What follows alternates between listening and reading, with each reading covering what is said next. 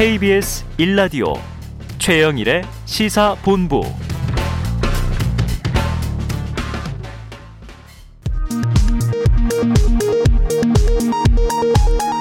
정보센터 뉴스입니다. 방역당국이 추가 접종이 필요한 사람과 18살 이하 소아 청소년에 대한 방역 패스 적용은 검토하고 있지 않다고 강조했습니다. 민주당 이재명 대선 후보는 국민들이 민주당에 대해서 큰 기대를 가지고 압도적 의석을 확보해 줬으나 당의 기민합의 부족으로 민주당에 대한 국민들의 기대가 실망으로 변질되고 있다고 지적했습니다. 김종인 전 국민의힘 비상대책위원장은 국민의힘 윤석열 대선 후보가 선거대책위원회 합류를 공개 요청한 것에 대해 그럴 계기가 있으면 도와줄 수도 있고 그럴 것이라고 말했습니다. 박범계 법무부 장관은 법무부 과천청사에서 열린 이민정책 토론회에 참석해 개방적이고 포용적인 이민정책으로 패러다임 전환을 검토할 시점이라고 말했습니다. 지금까지 정보센터 뉴스 정원 나였습니다.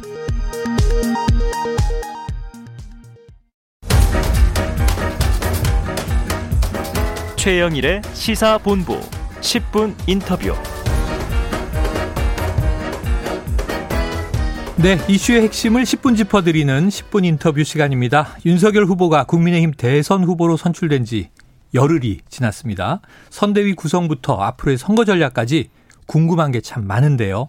국민의힘 선대위 김병민 대변인을 모시고 관련 이야기를 아주 구체적으로 좀 여쭤보도록 하겠습니다. 김병민 대변인 어서 오세요. 네, 안녕하세요. 네, 아유 반갑습니다. 직접 스튜디오 나와 주셔서 고맙습니다. 예, 딱 10분만 하는 거죠. 10분인데 플러스 알파라는 기회이기 때문에 네. 15분쯤 될 것 같아요. 자, 이 요새 고생 많으시죠? 열심히 하고 있습니다. 이제 100일 조금 더 남았는데요. 네. 네. 시간이 좀 빨리 갔으면 좋겠습니다. 그래도 컨벤션 효과도 있고 지지율도 지금 잘 나오고 있잖아요. 네. 국민의힘의 최종 후보로 선출된 뒤에 이제 음. 정권 교체를 원하는 국민의 민심이 윤석열 후보로 이렇게 네. 쭉 모이다 보니까 각종 여론조사 지표에서도 좋은 모습을 보이는 것 같고 네. 그럴수록 이제 국민들 보시기에 진짜 좋은 나라 만들기 위해서 최선을 다해야겠다는 생각을 갖고 열심히 하고 있습니다. 네. 자, 그런데 이제 앞으로 4개월 채 안 남았지만 여야 모두 리스크가 있다. 그래서 그래서 이제 여러 가지 질문거리들이 나오는 거죠. 자, 윤석열 후보 주말에는 그 이재명 후보는 불경을 누볐는데 예. 선대위 구성에 고심하고 계시다가 한국 시리즈 관람을 했어요. 네. 자, 이 제가 어 오프닝에서 이야기를 던져놔서 여쭤봐야 됩니다. KT 팬입니까? 두산 팬입니까? 아 어디를 응원했습니까? 자리는 KT 자리에 앉았고요. 네. 예, 1루 쪽 자리에 앉았고 그리고 어디를 응원하느냐라고 하면 어제는 당연히 KT, 두산 모두를 응원했고요. 네. KT석에 앉아서 두산이 안타를 칠 때 박수를 치니까 네. 세게 치지는 못했던 것 같고요. 어, 개인적으로 이제 응원하고 있는 팀들이 있을 수는 음. 있지만 검찰에서 이제 오랫동안 지지했기 때문에 네네. 전국을 돌면서 근무를 아, 그렇죠, 않습니까? 그렇죠. 그래서 각지를 다니면서 네네. 그 지역에 있을 때 그때 그때 맞는 팀들을 응원해서 아. 응원하는 팀이 상당히 많습니다. 그걸 봤어요. 대전에 있을 때는 하나 응원했고 대구에 있을 때는 네. 삼성, 네. 또 광주에 있을 때는 혜택이야를 응원했다. 맞습니다. 아니 그래서 어제는 이제 두산은 서울이고 연고지로 보면 KT는 뭐 수원이거든요. 음.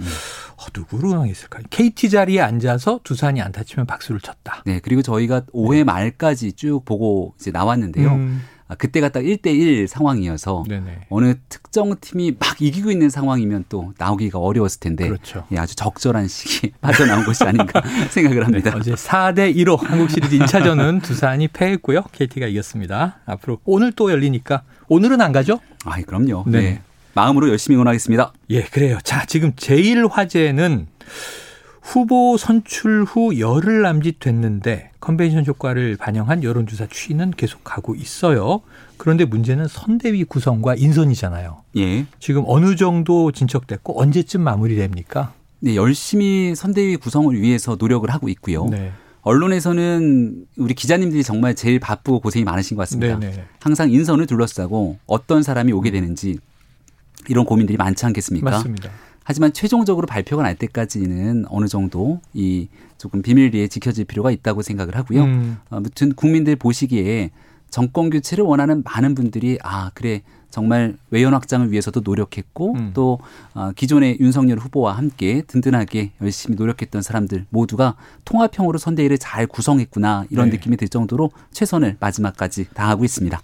제일 화제는 역시 총괄 선대 위원장에 김종인 네. 전 비대위원장이 오느냐 안 오느냐. 바로 올까요? 직전 지금으로부터 2시간 전에 출판 기념회가 있었죠. 맞습니다. 김종인 위원장의 출판 기념회 저도 이제 같이 다녀왔는데 아, 그래요. 네. 인산 인해를 잃었고요. 말 아, 그대로 아, 네. 엄청나게 많은 사람들이 왔고 또 그 자리에서 윤석열 어, 후보가 축사를 어떻게 하는지 아. 또 김종인 위원장은 어떻게 생각하는지를 관심 있게 보셨을 텐데 음. 어, 그동안 대한민국을 위해서 대한민국 정치에 사실 산 역사나 마찬가지고 네. 또 보수 정당에서는 얼마 전 비상대책위원장을 지내면서 어, 대권의 정권 교체를 위한 교두보를 놓은 분 아닙니까? 음. 그래서 적극적인 역할 아, 등에 대해서 아, 윤석열 후보의 네 메시지가 있었고요.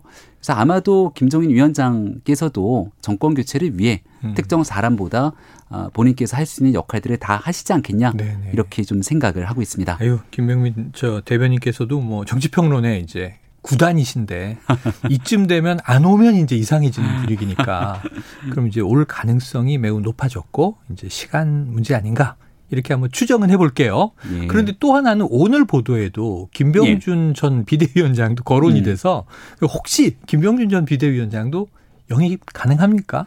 어, 우리 그 국민의힘의 현재가 있기까지 역할과 노력을 해준 많은 분들이 네. 계시죠. 그래서 누구라도 어 정권 교체를 위해 힘을 보태겠다라고 얘기를 하면 음. 같이 함께 할 수 있는 가능성들은 꽤 높은 것 아니겠습니까? 아, 가능성 특정 높다. 사람 누구를 이렇게 딱 찍어서 언급하기에는 아직까지는 어려움이 있기 때문에 네. 제가 앞서 김종인 위원장님에 대해서도 그런 좋은 어, 정치 원로로서의 모습들을. 얘기를 했던 거고 사람에 대해서 어느 자리에 어떻게 오겠다라는 것은 모든 것들이 아직 다 아, 수면 아래에 있기 때문에 음. 제가 말씀드릴 수 있는 게 한계가 네. 있다는 네. 점 양해 부탁드립니다. 정적으로는 이, 이야기할 수 없다. 그렇죠. 발표가 나와야 알겠죠. 지난 금요일에 이준석 대표가 이 자리에 오셔서 인터뷰를 아. 하셨는데 그때 김병준 이 전 위원장의 이름은 공식적으로 음. 거론된 바가 없다 이렇게 얘기를 하셨고 네. 하지만 또 지금 김병민 이 대변인 얘기를 들으니까 가능성이 꽤 있는 것으로 느껴지고 아, 저는 그 네. 가능성이 있다기보다는 네. 많은 분들께서 제가 여기서 뭐 누군가를 배제하거나 음. 또 누군가가 확정됐다라고 얘기할 수가 네. 없는 입장 아니겠습니까? 하지만 또 통합형 이렇게 이준석 대, 예, 네. 대표 입장에서는 또 본인이 생각하고 있는 국민들의 눈높이에 네. 맞는 혁신형 아, 모습에 대해서 늘 강조를 하고 있는 정도가 아닌가 싶습니다. 그럼 오늘 중앙일보에 이제 네. 김병준 상임선대위원장 유력하다 이렇게 했는데 이 오보 가능성이 있는 이런 거잖아요. 기사가 나올 때마다 네. 아침에 전화기가 불이 납니다. 아, 그렇죠. 이렇게 인터뷰 나오시면 또 이제 막 질문 공세에 시달리고 예. 이해가 되는 거고요. 자, 이게 오늘 또 이런 기사가 있어요. 대선에서 당 살림살이 결국은 조금 전에 저희가 일부에서 음. 기자들도 분석했는데 뭐 2, 300억 원대 이제 선거 자금을 또 운영해야 되지 않습니까? 예. 이 사무총장 자리를 놓고 윤 후보와 이 대표 간에 갈등이 있다. 곡간지기를 누구로 할 것이냐. 음. 한기호 현 사무총장이 예. 거취를 일임했다. 뭐 이런 이제 보도들이 있어서 그럼 요 부분에 대해서는 혹시 좀 저도 어제 저녁에 네. 있었던 보도를 통해서 확인을 예, 예. 했고요. 예. 어, 선거 때가 되면 사무총장의 자리가 중요하죠. 그렇죠. 그리고 보통 네. 선거대책위원회가 되면 이 총괄 선대 본부장과 사무총장이 겸직을 하기도 하고 음. 그래서 실질적인 실무 또 당에 관한 이 전폭적인 조직과 또 자금을 어떻게 효율적으로 분배할지 네. 이런 역할들을 하기 때문에 아마 이런 얘기가 나오는 게 아닌가 싶고요. 음. 다만 확실한 건 어, 윤석열 후보 그리고 이준석 대표가 굉장히 자주 소통하면서 의견의 그런 이견이 음. 거의 없는 상태처럼 잘 진행이 되고 있기 때문에 네네. 지금 조금만 틀어지는 혹은 네. 그 내용이 조금 다른 방식으로 어, 흘러가는 것 같으면 갈등, 불화 아, 그렇죠. 이런 네. 기사들이 나올 수밖에 없는 음. 시기인데요. 아, 당 내부에 있는 사람으로서 어, 이준석 대표, 윤석열 후보 네. 그리고 지금 나오고 있는 많은 인사들 간에 정말 불협화음 같은 거 거의 네. 존재하지 않는다고 제가 말씀 다시 한번 드립니다. 어, 존재하지 않는다. 그런데 또 여쭤봐야 됩니다. 오늘 최고위원회 또 보도가 네. 조금 전에 나왔잖아요. 그러니까 예. 윤석열 후보가 참석하기로 했는데 음. 출판 기념회 오전에 참여한 건 아까 예. 말씀 주셨고요.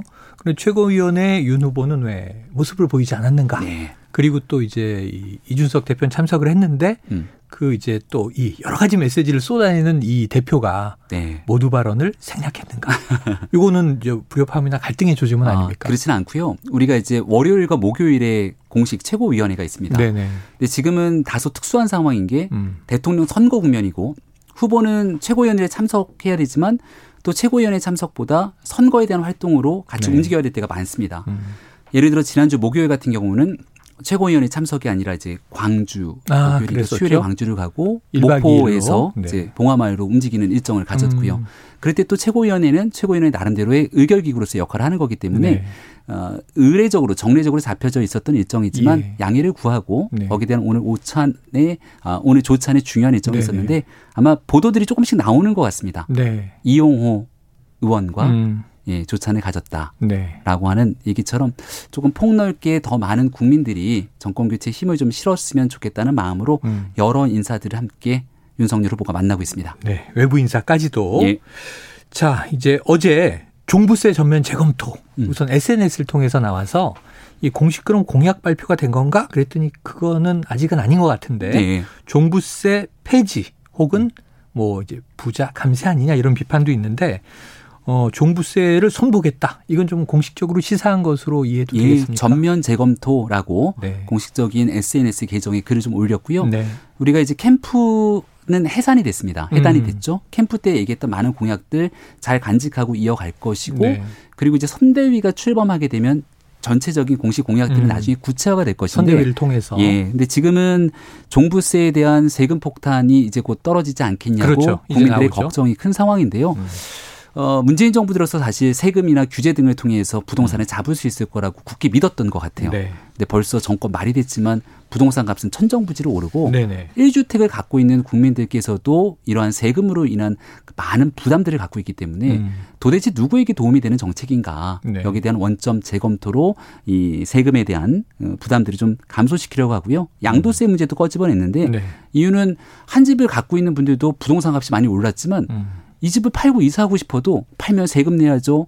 또 사면 취득세 내야죠. 음. 그럼 내가 살고 있는 주택을 유지하기가 너무 어렵습니다. 네. 그래서 거래가 안 되고 있는 상황이 오히려 부동산 가격이 기이한 현상들이 나타나니 네. 이거 정상화시키기 위해서 전면 재검토에 대한 언급을 했고 구체적인 공약은 이제 음. 조금 시일이 지나고 나면 국민께 보이는 날이 올 거라고 생각합니다. 네. 뭐 이제 여당 야당이 부동산에 대한 좀 시각과 접근 방식이 다르니까 또 여당은 당장 그런 부동산 부자들의 천국을 만들겠다는 거냐?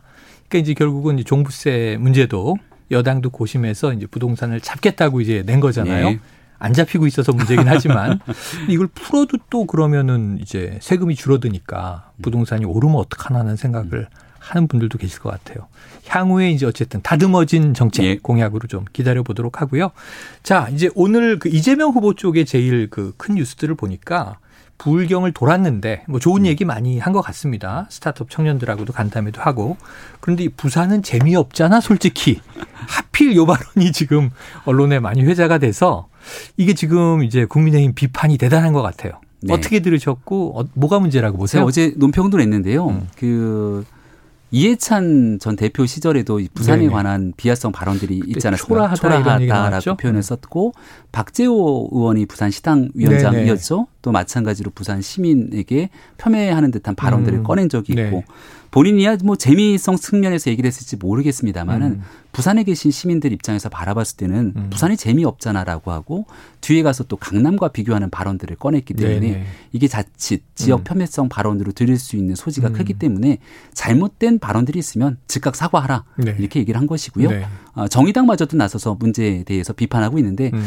이걸 꼭 언론의 탓으로 돌리는 듯한 민주당의 해명을 보니까 그 해명이 더 황당하고 네. 여기에 대한 인식성에 대해서 좀 민주당이 깊이 반성해야 되지 않겠나 네. 싶습니다. 언론 지형이 기울어져 있다. 이게 이제 네. 이재명 후보의 또 불만이기도 하고. 그럼 저희가 할 말이 너무너무 많죠. 네. 지지자들이 언론사가 돼달라 이런 얘기도 했고 또 이제 본의를 왜곡하는 오히려 국민의힘을 또 맹비판을 했어요. 자, 이재명 후보 부인의 응급실행 관련해서 네. 이게 가짜 뉴스가 쏟아졌고 이게 음. 이제 법적 절차를 밟겠다라고 이재명 후보 측 이야기했고 그런데 이제 가짜 뉴스가 하루 만에 퍼졌다. 네. 지금 이제 이 이준석 대표도 크라켄 가동했다. 예. 민주당이 만약에 우리 윤 후보에 대해서 음. 댓글 조작하면 우리는 그거 다 걸러낼 것이다 이런 얘기를 했는데 역으로 이재명 이제 캠프 쪽에서는 윤 후보 측이 가짜 뉴스의 배후 아니냐라는 문제 제기를 하는 거죠. 예. 어떻게 답변하시겠습니까? 안민석 총괄 특보 단장인가요? 네. 안민석 의원이 또 얘기를 하셨던데 음.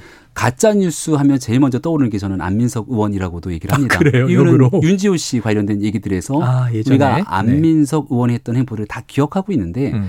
뭔가 주장을 할 수는 있다고 봐요. 그 주장에 대한 근거가 있어야 되는데 네. 근거가 잘 없지 않습니까? 음. 저는 안민석 의원이 추미애 전 장관의 길을 걷지 않았으면 좋겠다 이런 어. 생각인데요.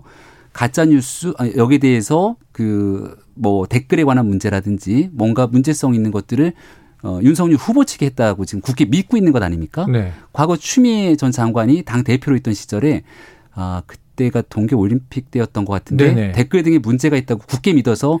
이거 문제가 네. 있다 밝혀야 된다고 했지만 잡고 보니까 드루킹이었잖아요. 네, 민주당이 고발했던 사건이었죠. 네, 처음에. 맞습니다. 네. 그래서 지금 아, 여기에 대해서 의미에서. 어떤 근거도 없는 네. 상태에서 정치 공세를 나서게 되면 본인들께서 과거 해왔던 일들을 국민들께서 다 기억하고 있다는 말씀으로 좀 되돌려 드리고 싶습니다. 그래요. 자, 오늘 오전 지금으로부터 약 2시간 전에 나온 뉴스가 하나 있어요. 이재명 후보가 윤석열 대선 후보에게 1대1 토론이 아니라 이게 대화하자. 그러니까 뭔가 이제 국민들 앞에서 맞짱 토론하자 이거보다는 민생을 위해서 또 이제 방역을 위해서 전 국민 지원금 협의를 하자. 근데 오늘 또 다시 그 제안을 한 것 같아요. 네. 이 제안을 안 받습니까? 국면 전환성 발언들을 많이 하시는 것 같은데요. 음. 이재명 후보께서 진정성 있는 마음으로 소통하길 원한다면 네. 최근 언론 백브리핑 잘 안 한다고 기자님들 원성이 자자하지 않습니까? 요즘에 그렇죠. 네. 네. 예, 국민을 대신해서 묻는 기자분들과의 소통을 좀 강화하시고 네. 국민들과의 큰 소통 뒤에 또 언젠가는 같이 우리가 대화할 날이 있지 않겠습니까? 네. 기본을 돌아갔으면 좋겠다는 얘기를 먼저 드립니다. 예. 아, 역시 언어의 연금술사예요. 김병민 대변인님. 굉장히 많은 질문 쏟아냈는데 오늘 굉장히 잘 모범 답안을 주신 것 같습니다. 그럼 이제 매주 고정적으로 나오시는 거죠? 아, 매주 월요일이에요. 요일은 저희가 네. 시간 봐서 이슈 있으면 모시도록 알겠습니다. 할게요. 자, 오늘 말씀 여기서 정리하죠. 고맙습니다. 예, 고맙습니다. 네, 지금까지 국민의힘 선대위의 김병민 대변인이었습니다.